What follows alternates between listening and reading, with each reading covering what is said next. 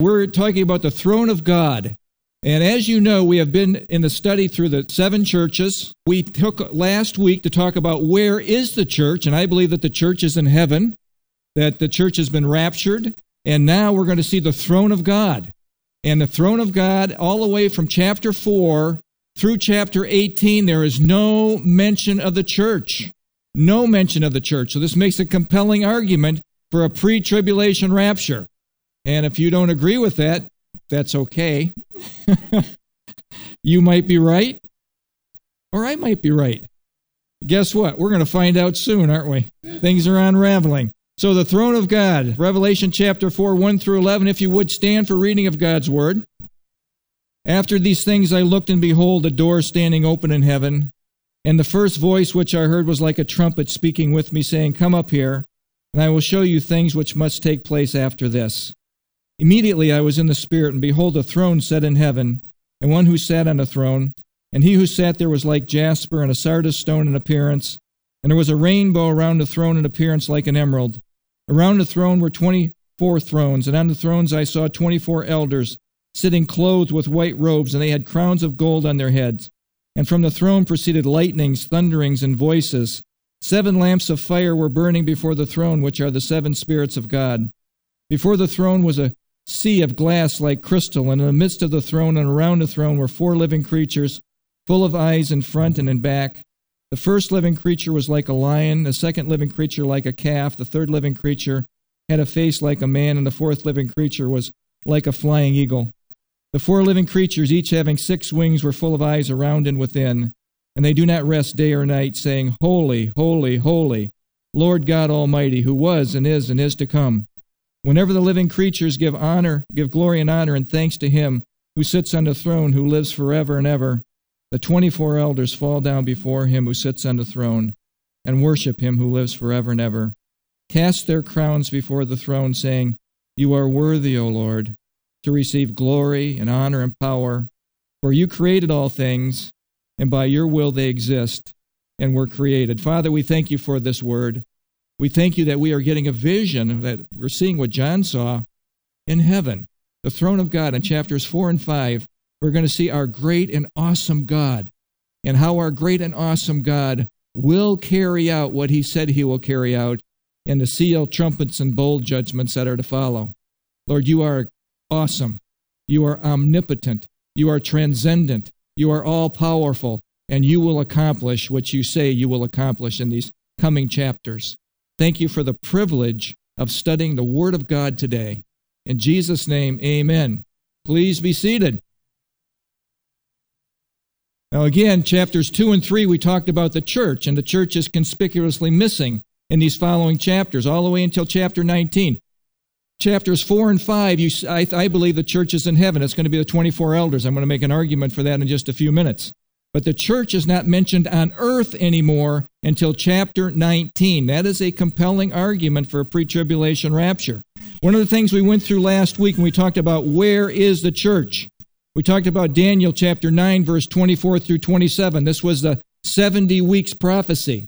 And if you remember, the 70 weeks prophecy had to deal with 77s or 490 years, which were given to the nation of Israel once they came out of captivity.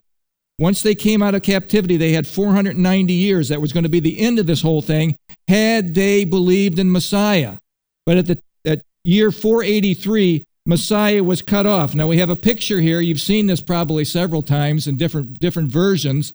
But the decree went out to build the wall, and when the in in uh, uh, what was the guy Nehemiah Nehemiah went out to no Nehemiah two one. There it is. Okay, thank you for saving me right there.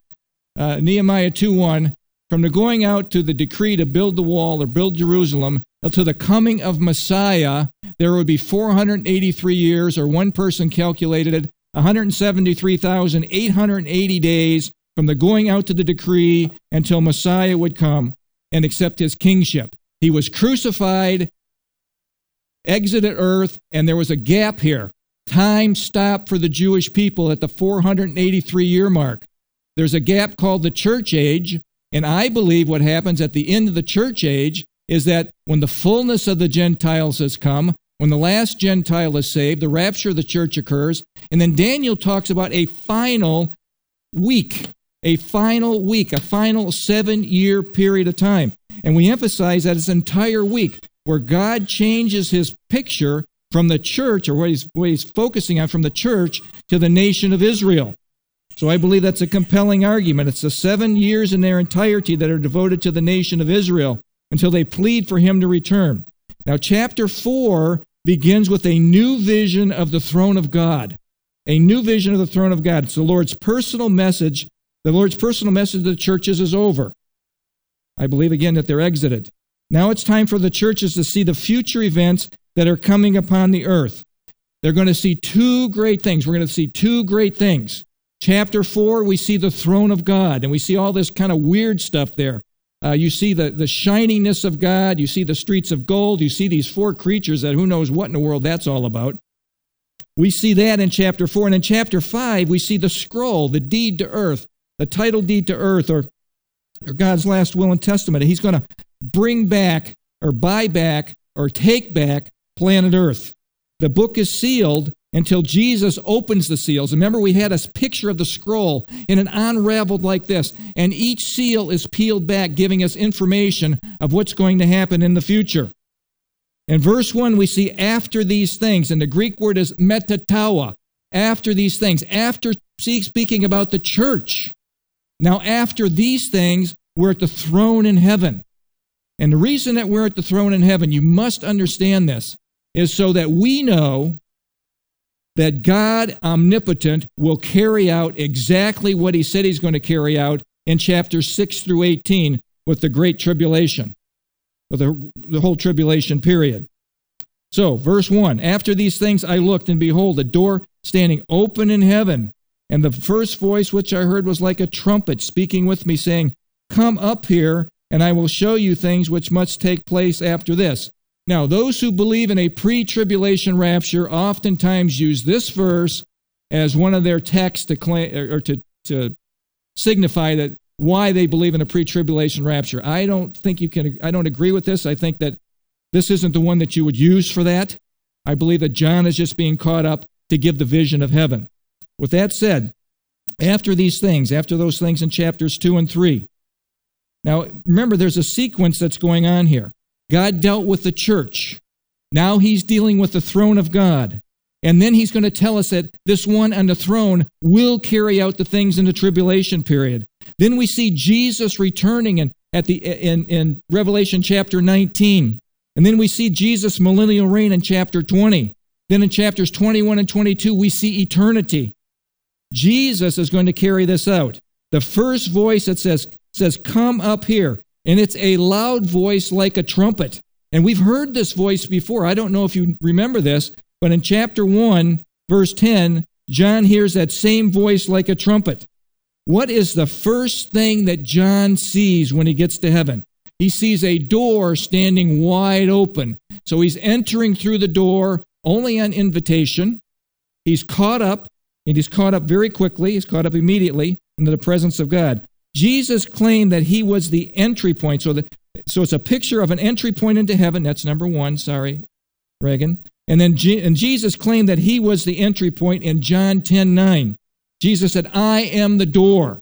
You think there's any coincidence that he's saying, I am the door, when the door of heaven is wide open? I am the entryway into heaven. If anyone enters by me, he will be saved and will go out and find pasture. There is one door there is one entry point into heaven. Now, that would be a time for you to say, Amen, because that's we can agree with that. Jesus also said, no, there's all kinds of people that, that think that there's multiple ways that you can get to God. Any world religion, check your check out whatever world religion you want, and that'll get you to God because that's your way. Folks, it's not a smorgasbord. This is one one item on the menu. And that item is Jesus. There's one door. Jesus made it very plain in Matthew 7 13 through 14. He said, he said, Enter by the narrow gate. For wide is the gate, and broad is the way that leads to destruction, and, and many go in by it. And narrow is the gate, and difficult is the way that leads to life, and there are few who find it. There's no smorgasbord. There's one way, and that's Jesus. David Jeremiah says this about the open door. Quote, twice in the book of Revelation, we see an open door. The first time in Revelation 4 1, when John sees a door standing open, The last time is Revelation 19:11 when he saw heaven standing open and there before me was a white horse. The first time the door opens, someone goes up. The next time, someone comes down. We hear the voice like a trumpet, and it must be, must be absolutely stunning to hear this voice because he's mentioned it in chapter 1. He's mentioned it again chap- here. This must be a voice that gets everyone's attention. Boom. The command to come up here is given by Jesus. Now, why does he do this? For what purpose does he do this? To show you things which must take place, catch this word, after this, after the churches, after the throne of heaven, after the scroll, after the seal. He's going to show us the seal, trumpet, and bowl judgments. They're going to be opened in chapter 5. Chapter 6, they actually are opened. After these things, after the church is gone, after the church is raptured, the seven churches were the focal point. The church will no longer be the focal point. Why? I believe the church is gone, and God's focus is on the day of the Lord.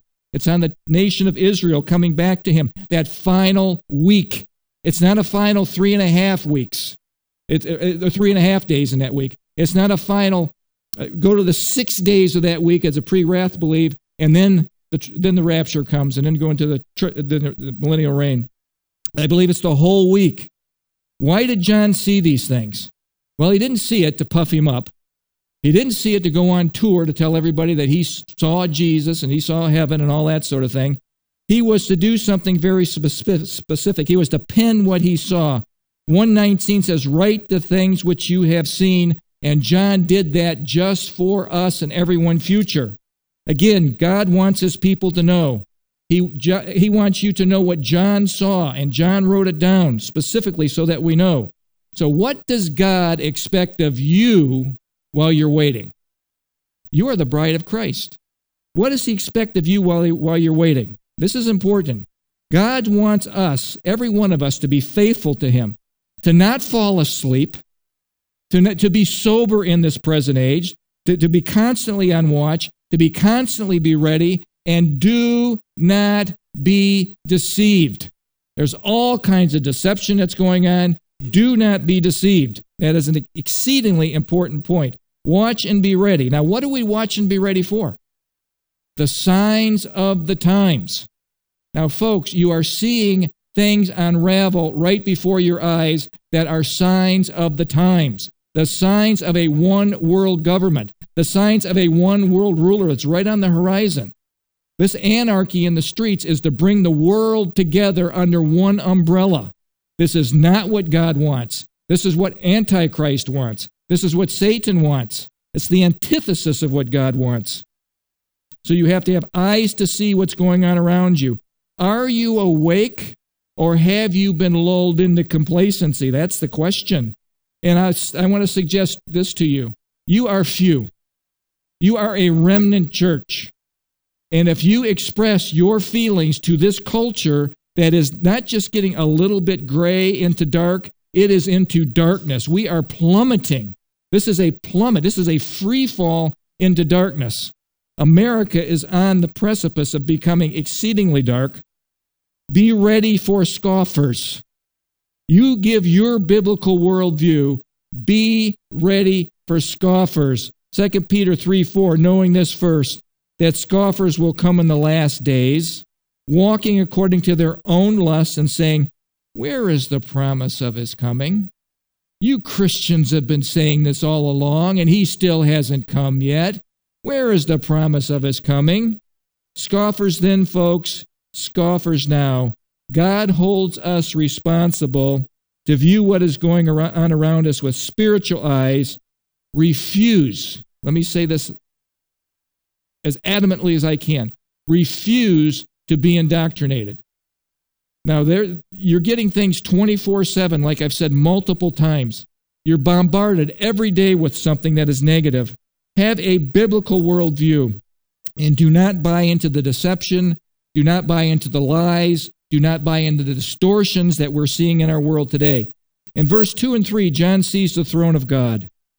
Immediately I was in the Spirit, and behold, a throne set in heaven, and one who one sat on the throne. And he who sat there was like jasper and a sardius stone in appearance, and there was a rain, rainbow around the throne in appearance like an emerald. Did you catch the word appearance, like, appearance, like?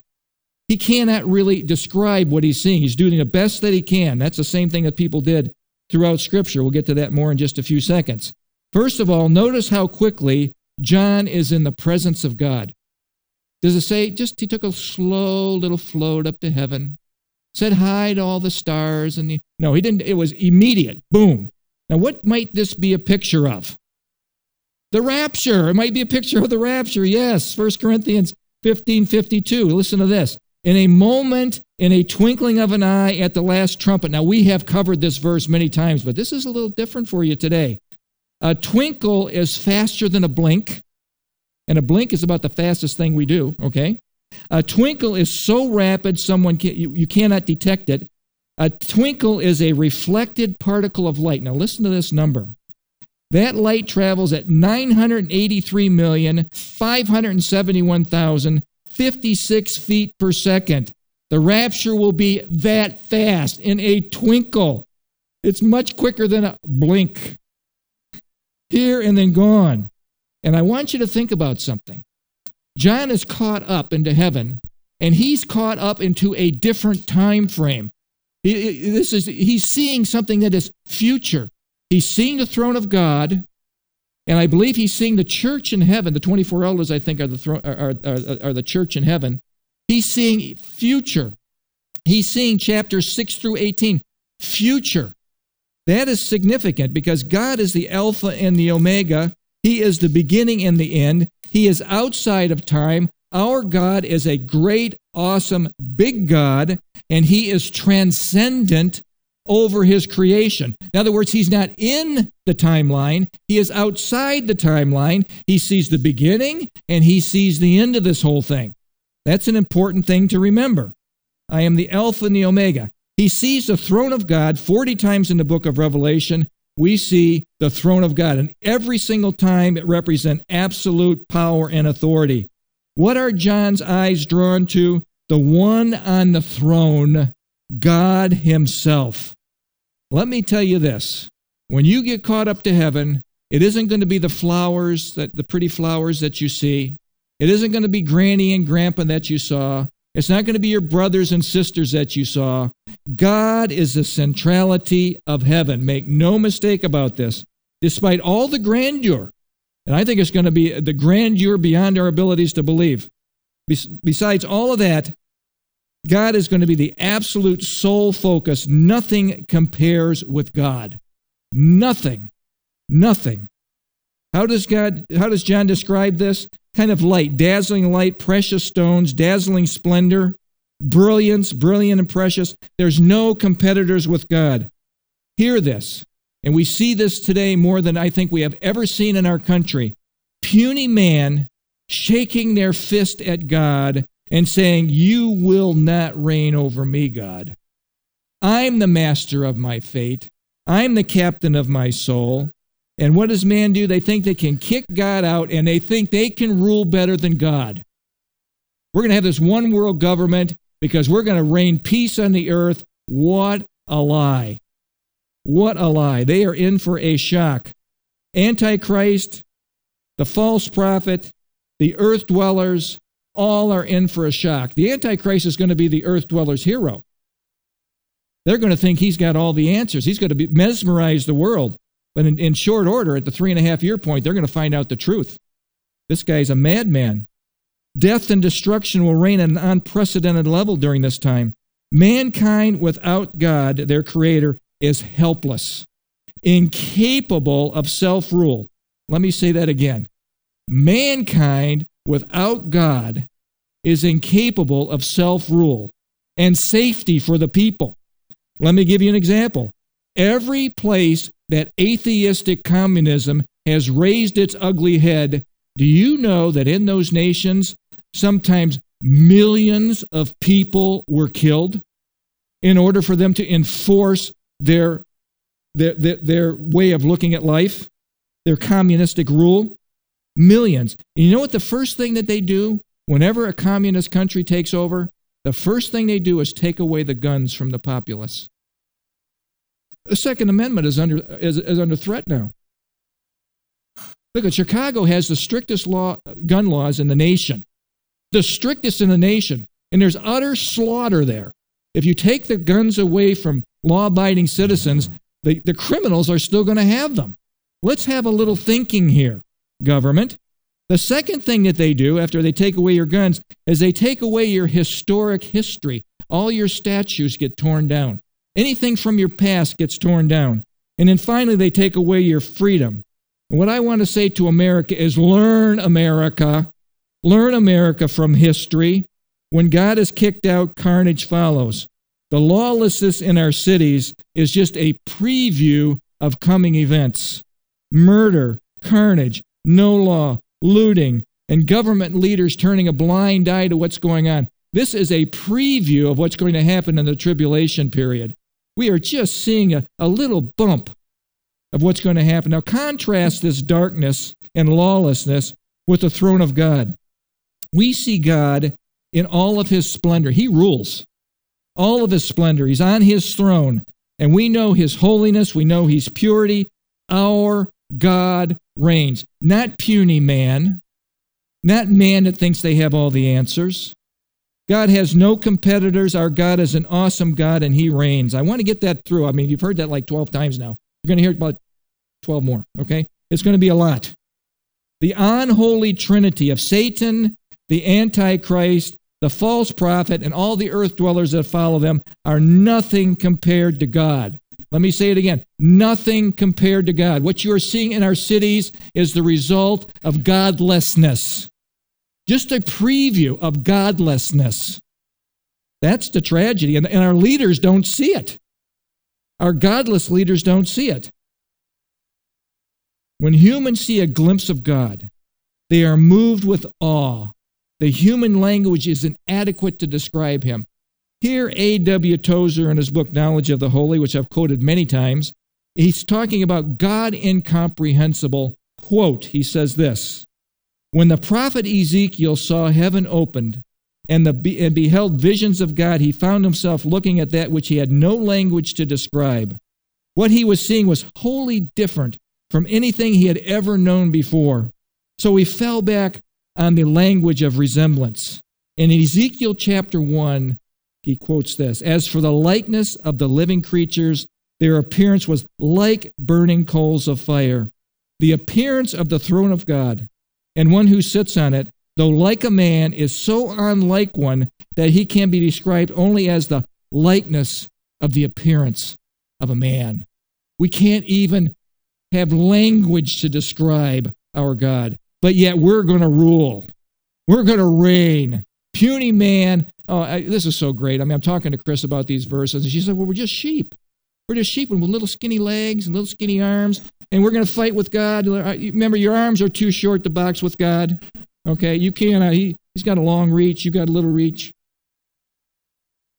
Folks, when you think about God, the throne of God, you can almost just with the, with the songwriter, you could just like blast out, "There is no rock, there is no God like our God, no other name worthy of all of our praise. That is our God. That is who we worship and follow." In verse four, we're going to see the twenty-four elders, and I, wrote here, "Who are the twenty-four elders? Who are these guys?" In 1969, there was a movie, Butch Cassidy and the Sundance Kid. And Butch Cassidy and the Sundance Kid were Robert Redford and Paul Newman. And they were slick bank robbers, and they, they could get in and get out. Nobody could catch these guys until one sheriff was hired. And that sheriff got on their trail. And they kept they run, they were running away using all their escape methods that worked all the time in the past, and they thought they were free, and they got their binoculars out, and here's the dust coming and the dust keeps coming. And they think they're free, and the dust keeps coming. And they both look at each other and go, Who are those guys? Well, that's what I'm saying here. Who are these 24 elders? Well, let's find out. Around the throne were 24 thrones, and on the thrones I saw 24 elders sitting clothed in white robes, and they had crowns of gold on their heads. Who are these guys? I believe Well, some people say that they're angels. There's all kinds of guesses on this. Some people say, and this is this is could could be a good one, the 12 patriarchs and the 12 apostles. If you don't believe in a pre-tribulation rapture, that's where you're going to fall on this thing. Because you're not going to look at the church as being in heaven at this point. Okay? But I want to make an argument for for the for this being a the church being in heaven. I believe they represent the church raptured in heaven prior to the tribulation. Why do I believe that? Is it just because I'm prejudiced to a pre tribulation? I can tell you no. I'm looking for the truth in this thing. I, I'm responsible to teach the truth as best I can. And I know that there are very wise men that look at this quite different than I look at it. So I want to be very careful that I have at least something to stand on and say, well, Lord, this is what it said. So, anyway, first of all, the word for elders is the Greek word presbyteros, and it's always used to describe leaders of the church. It's never used to describe angels in that way. The elders are sitting, the second thing, elders are sitting, their work is done, and they are given authority to rule. Angels are ministering spirits, which seems to imply that they're always at work. Thirdly, the elders are clothed in white robes. This is a very significant point. You go back to Revelation chapter 3, verse 5, it talks about the overcomers shall be clothed in white garments. These are the garments of righteousness that we have once we're saved, the redeemed. And finally, the 24 elders have crowns of gold on their heads. These are Stephanos crowns. Jesus has a diadem, a king's crown. These are Stephanos crowns. These are overcomers, victors' crowns. This is something given to humans. This is something I believe is given to the church. This is promised to the one who overcomes in Revelation 3:21. To him who overcomes I will grant to sit with me on my throne, as I also overcame and sat down with my Father on his throne. Now, next week we're going to be talking about the scroll and undoing the scroll, and you're going to see in, in verse 9 there's going to be more evidence that these 24 elders in verse 5, 9, and 10 are the church, are the redeemed. But that's for next week. Something to think about. Arnold Fruchtenbaum in his Footsteps of Messiah says this. He's, quote, Four prophets saw the throne of God and recorded their experience. They were Isaiah in chapter 6, Ezekiel in chapter 1 and, and chapter 10, Daniel in chapter 7, and John in Revelation chapter 4. And then he makes this observation Neither Isaiah nor Ezekiel mention the 24 elders, indicating they were not present in the Old Testament. Daniel mentions multiple thrones, but gives no details to the number or the occupants. And when we were in that section of Daniel, we talked about the angelic council and that sort of thing. This was my addition, not Arnold's. Then he, Arnold goes on to say, This is the consistent with the church being hidden in the Old Testament, even in visions of the prophets. Only John mentions the 24 elders in heaven, the church, a mystery revealed in the New Testament, end quote. Now, just think about this. No matter how you view this whole thing, at some point, the church will be ruling in the millennial reign of Christ. But who will not, who, but who will reign?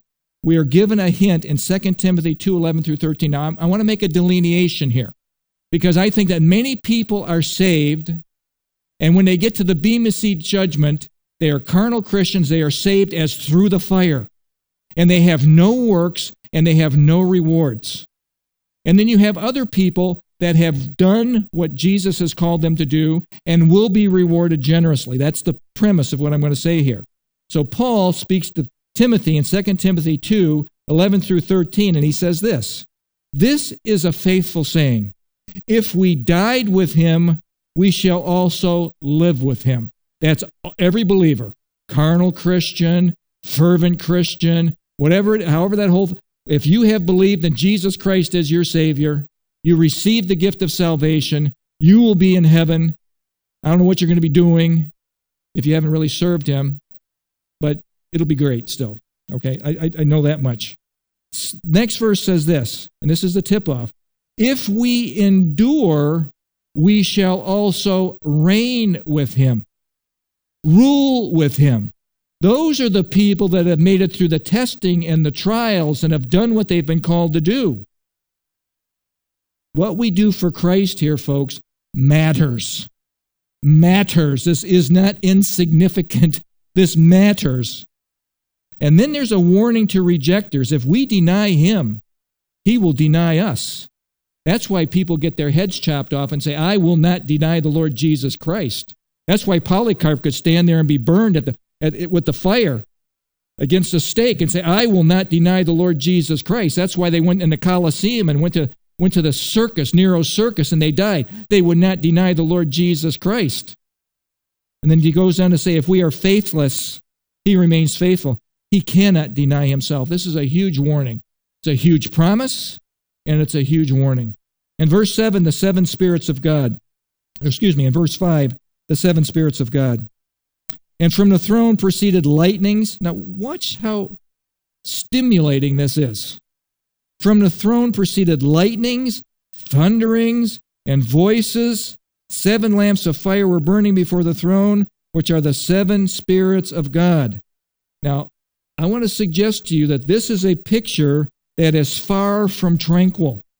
The seven spirits are representative of the Holy Spirit. That's what I believe it is. And from the throne proceeded, watch this, lightnings, thunderings, and voices. This is a scary scene to some extent for John. And the reason I say that is you're going to see that in just a second. Let me just continue here. At least it's a stunning scene. This is depicting, this is a quote from John MacArthur. He says this this is depicting a firestorm of righteous fury about to come from our awesome, powerful God upon a sinful world all humanity must know God is about to unleash his wrath on planet Earth.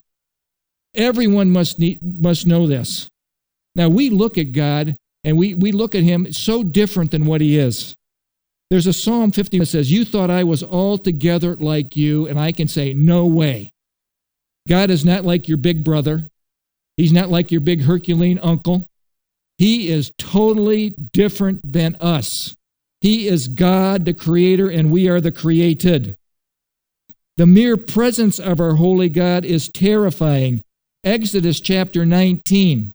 The setting is Mount Sinai. God is going to give the law in Exodus chapter 20. And he approaches the people and he says, People, get ready. He tells Moses, Get the people ready, consecrate yourself, Pre- prepare yourself to see the Lord. And then he said, Put a boundary around them, Moses, so they don't try and burst into my presence because if they do, they will die. And after three days, finally on the third day, God appears on Sinai. And this is what it says when God appears. Then it came to pass on the third day in the morning that there were thunderings. Have we just heard that? Lightnings, a thick cloud on the mountain, and the sound of a trumpet. We've just heard that in these prior verses was very loud.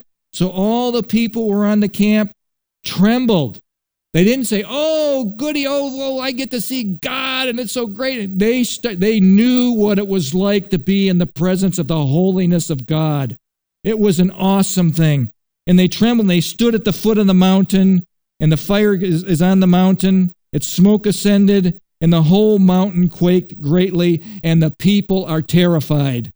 Moses goes up and he gets the law. He comes back down in Exodus chapter 20.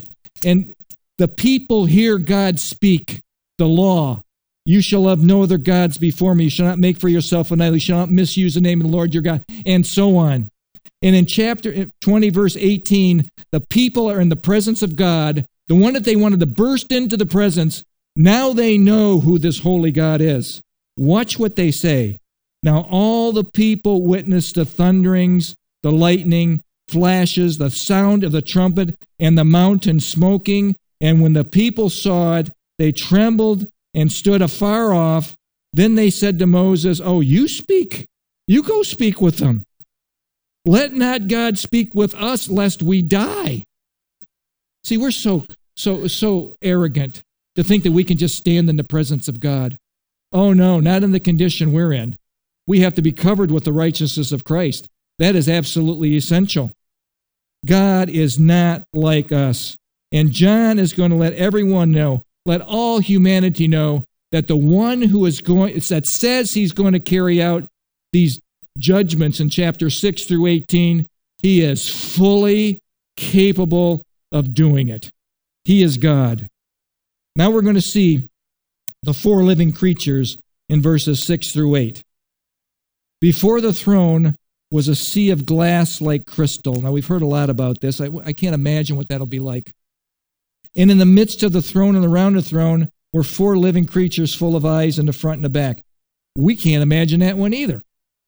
The first living creature was like a lion, the second living creature like a calf, the third living creature had a face like a man, the fourth living creature was like a flying eagle. The four living creatures, each having six wings, were full of eyes around and within, and they do not rest day or night. They have eyes around them, they have eyes inside them, they see everything that's going on. This is some strange stuff. You've got to agree with that. John's eyes go from God to what is surrounding God on his throne. And the question is who are these creatures? Hey, your guess is as good as mine. I mean, there's some evidence that they could be cherubim. So uh, some believe that they're the cherubim, the, the highest order, which we Ezekiel 1 5. Others believe they're seraphim. They get this from Isaiah chapter 6, verse 2 and 3. What you need to know is that God has a hierarchy and order even in the angelic realm. Cherubim would be the highest, then seraphim, then archangels, then messenger angels. And I think there's other angels that have other assignments that may have other titles that we're not given in Scripture. There's all kinds of angels, and they're at work in our world today. What do these beings do? What's the cherub's job? It means to guard. The actual word means to guard, to set a guard. Now, I had a question. I thought, well, what does God need to have his throne guarded? I mean, who can take anything from God? Who is going to have the hubris to try to go up against God? And I started thinking, well, no, no, these people, these angels, these cherubim, they're just given a job. That's their assignment. That's what God is allowing them to do. They think they're doing something. It's like when you're cutting the grass with your kid and, you, and you're, you're mowing like this, and he's got the little toy mower behind it. He's going, he's just, he thinks he's just doing the same thing. No, no, He's just doing what you allow him to do. That's what they're doing. They're fulfilling their purpose that God created them for. Some people believe that these are four cherubim, and then there was a fifth one, Lucifer, who rebelled against God. And we know in Ezekiel 28 14 through 16, he was the anointed cherub, means he was head of the whole thing. He said, I established you on the holy mountain. You walked back and forth amidst the fiery stones. You were perfect in all of your ways. And then it says, till iniquity was found in you. And then what happened to him? He was cast from the mountain of God, and God says, I destroyed you, O covering cherub. Remember this sin always destroys. Sin always destroys. It destroyed Satan and it destroys humans. Now there's many views on who these creatures represent. And I'm not going to get into what they really are because these are all guesses. The one thing that we do know, if you're looking at these creatures like a lion, I think they're, they're symbolically saying this God is omnipotent, He's all powerful. Like a calf, He's strong and humble. God's God's patience.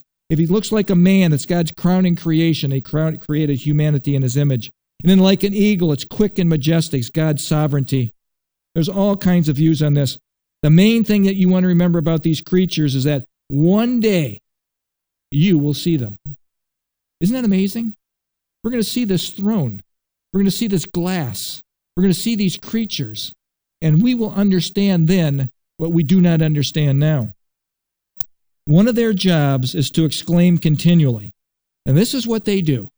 This is what they were made to do. Holy, holy, holy is the Lord God Almighty. Can you say that with me? Holy, holy, Holy is the Lord God Almighty. He is holy. There's much mystery here, folks. We are simply given a peek behind the curtain, and one day we will completely, we will know completely what all these things mean and who these creatures are. Right now, it's just a supposition. You'll see all kinds of things in different commentaries what people think they are. Hey, have at it. For now, we simply do our best to stand in awe of what God has created. He is an awesome God omnipotent God, incredible God. And finally, verses 9 through 11 all of God's creation will worship him. Whenever the living creatures give glory and honor and thanks to him who sits on the throne, who lives forever and ever, the 24 elders fall down before him who sits on the throne, and they worship him who lives forever and ever, and cast their crowns before the throne, saying, You are worthy, O Lord. This is what I think you're doing. This is what we're going to be doing in heaven. You are worthy, O Lord, to receive glory and honor and power, for you created all things, and by your will they exist and were created. Listen to this. The worship of God seems to be the cornerstone of heaven. It goes on constantly. Now, why all the worship all the time? Now, this is a meism, okay? This is what I think. I believe that once we get to heaven, we will start to understand, just start to understand the amazing, how amazing God really is. I don't, we cannot grasp it here. We cannot understand Him here. We're too depraved now to understand the holiness of God, the awesomeness of God, the power of God. And out of an overflow of gratefulness, I think we'll be worshiping Him for who He is forever and ever. The heavenly host worship Him. All humans in heaven worship him. And even God's enemies will one day worship him. How do I know?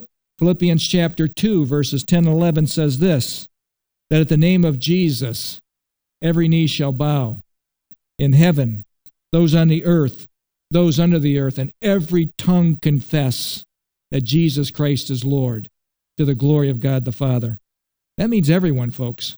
Heaven has no problem we have no problem bowing before our God. The earth, those on earth who believe in God have no power with, belief, with bowing before our God. But those who are unbelievers, they will bow. And those under the earth, whether they're demonic in, in holding tanks or whether they're the lost in holding tanks, waiting, waiting for the, the great uh, the, the lake, the great white throne judgment, lake of fire, they will one day bow before God.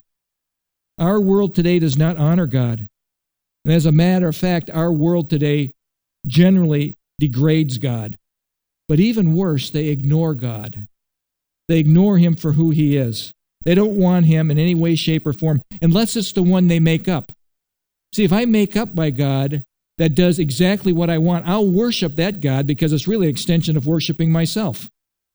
I'll worship that one that I make up, the one I can boss around.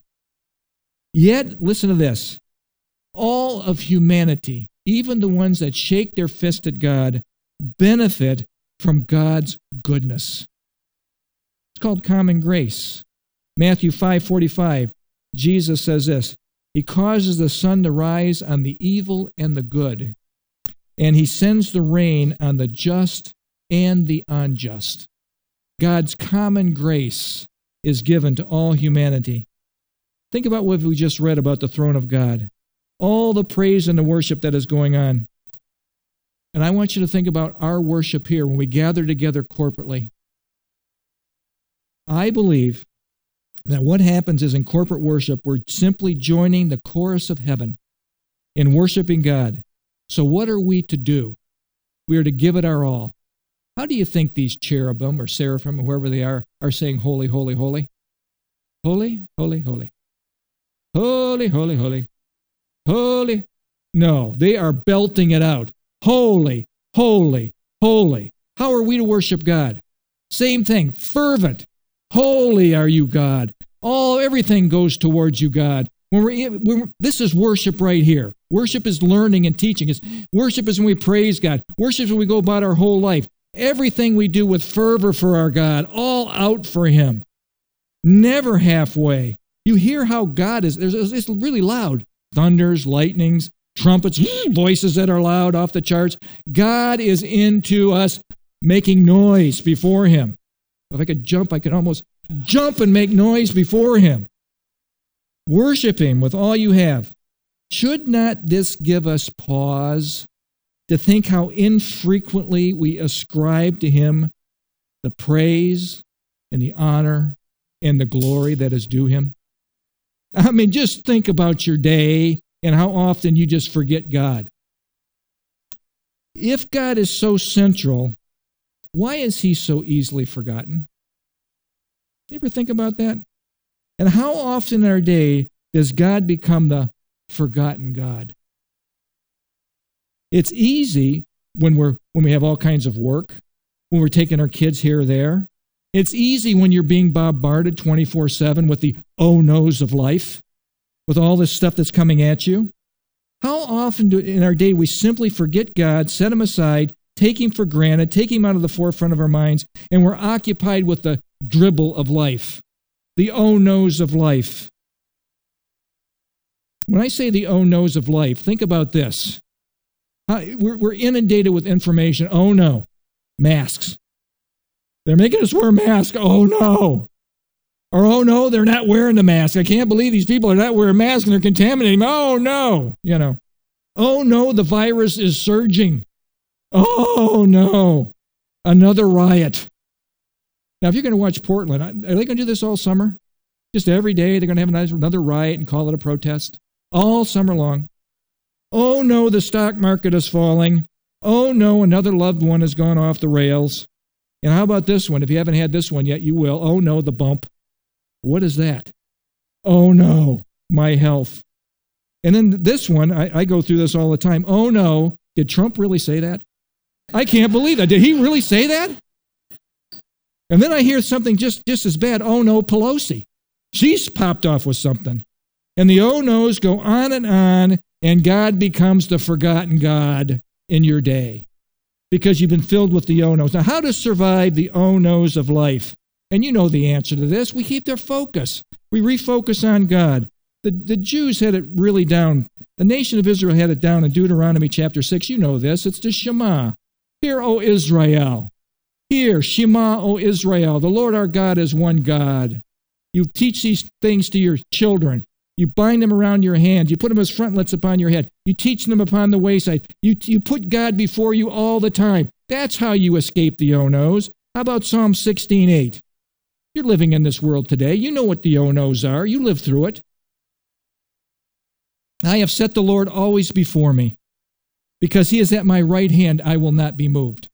That's a memory verse. I have set the Lord always before me. He is at my right hand. I will not be moved. I don't care what's happening in this world. And in the New Testament, we're told to, to dwell in Christ, to make our home in Christ, to, to get our security and safety in Christ. If I dwell in Christ, if I set the Lord always before me, then the oh no's of life will not cripple me. That's what you can trust. No matter what, we realize, realize that God is good and God is in control. Say that with me. God is good and God is in control. We have to remember that. We have to remember that. The 24 elders, I believe they know that because I think they're the church. They know God is good and God is in control. James, James, and I think all the apostles, I think all the early church, even the ones that are persecuted and died for the faith by the tens of thousands in the early church, they knew that every good and perfect gift comes down from the Father of lights who does not change like sifting sand. They know that God is good and God is in control, and hopefully we know this. God is good, He is in control. Folks, that's the cure for the oh no's. I put my focus on Him, not on the masks, not on the surge, not on the things that I'm being inundated with 24 7. I say, no, I'm going to focus on my God. What we know now about our God will be confirmed throughout eternity that He is an awesome God. As the days grow darker, and you know they are, more unsure, I must really come to grips with this thing of who's in control. I have to come to grips with that. And verse 11 might help us with that. For you created all things, God. You created all things. And by your will they exist and were created. Everything in creation owes its very existence to God. God is supreme. He is the first being of the universe. He's the glorious creator of all things. He is the one who created all things. He created you. He holds this whole thing together. It says in Colossians that Jesus does this. God, He holds the whole thing together. And folks, I can rest in this. I can find my peace in this. Let me close with just these few thoughts. One day, God will redeem his creation fully. Chapter 5 tells us how this plan unfolds a scroll, a deed to earth, the last will and testament of God Himself. One who opens the scroll, only Jesus can redeem mankind. Only a kinsman like Adam, a sinless man like Adam was, could redeem mankind. It could be no angel, no great man. It had to be a sinless Savior, one like us. Only Jesus could do this. The only one in all creation could take the scroll from Father's hand and start to open it was the lion of the tribe of Judah. The scroll is sealed. It contains the secrets of how he's going to do this. He's, he's divulged these secrets to us in chapters 6 through 18. Jesus opens the seals one by one. He pries them open, and he shows us how he will restore his rule on planet Earth. One seal judgment, one trumpet judgment, one bowl judgment at a time. Now, this is a side note. So let me take a breath. A side note. This is the traditional view of the seal, trumpet, and bowl judgments. The seal judgments are opened up. You get to the seventh seal. The seventh seal encompasses the seven trumpet judgments and the seven bowl judgments. These are in order. These are sequential. These are in order. This happens, then this happens, then this happens. There is another view that you have to be aware of. It'll be the next slide. That these are concurrent, that the seal judgments and the trumpet judgments and the bowl judgments are all the same. They're just giving more clarification on what's going to happen. I do not believe that is a correct view because when you see these things happen, these are a little bit different. This, this ramps up. This is awful. This is, okay, get ready. This is awfuler. And this is most awfuler. Okay? So there is a difference, and we will see that as we progress in our teaching. So, the day of the Lord, folks, is a done deal. It, what we, we are seeing before us, things are happening right before our eyes, and I want you to realize this. It's uneasy to live now, but we are privileged, privileged to live at such a time as this. God is in charge. Don't ever forget that. God is amazing. God's will is being done. Nothing is shocking him. Nothing is stunning him. Remember, this is all played out. He's outside of time. So, aren't you glad you serve the King of the universe? Aren't you glad you serve the King of kings and the Lord of lords, our Redeemer, our world is changing, but our God does not change. Now, here Jesus said this in Luke 21 28. And actually, the, in context, it's talking about what happens when the tribulation period starts. We are not there yet. We are not in the labor pains yet. That's tribulation time. We are in the Braxton Hicks contraction times. We are in the, oh no, this really hurts. This is the real deal. Okay? That is what we are in right now. It's not the real deal just yet. But Jesus said this, and I think it's good for us right now to remember it. Now, when these things begin to happen, when you see this world devolving like we do today, look up, look, lift up your heads because your redemption draws near. Oh, can't you just hear? I love Fruchtenbaum's thing. Can't you just hear the footsteps of Messiah. Boom, boom, boom, boom. I'm coming for you, church. I'm coming for you, church. I'm going to rescue you, church. I love it. In this seemingly out of control, trembling earth, be a wise saint. One wise saint put it this way Wise is the soul who finds in the scriptures, that's your Bible that you're reading, the revelation of such an awesome God and who bows now in the day of grace in faith and worship before God, whom we will serve for eternity. Oh, we bow now before you, God. This one who is on the throne is the one he will, we will serve forever. The four living creatures know him, and they cry out, Holy, holy, holy. The church in heaven, which is you, I believe it's you, they are, they are crying out, You are worthy. You are worthy to re- receive glory and honor and power. That is us. Folks, it is before our God. In Him alone will we bow and give honor and praise and glory. We'll give it to no man, we'll give it to no movement. We bow before our God, the Creator of the universe. Let's pray. Father, thank you for this time. Thank you for this view of heaven. Lord, I must admit there's a lot of mystery of the throne of God. We don't we can't see everything here clearly, but you've given us enough information that we can have kind of a, an idea. We know that some things are very clear that you're in charge, that we can find our peace in you. We can find our peace by dwelling in your presence. We don't have to dwell in the oh no's because we know they're going to keep coming one after another. We know the thing is devolving, but we know that as it devolves, you're getting closer and your footsteps are getting louder. And it's becoming clearer to us this is the time when our God will come and take his bride away. Thank you for this word. Thank you for teaching us. Thank you for the precious truth that we have that we can hold on to. And Lord, I just ask that you would help us to occupy, be ready, watch, not be deceived, not to be indoctrinated, and be faithful until you come back for us. In Jesus' name, amen.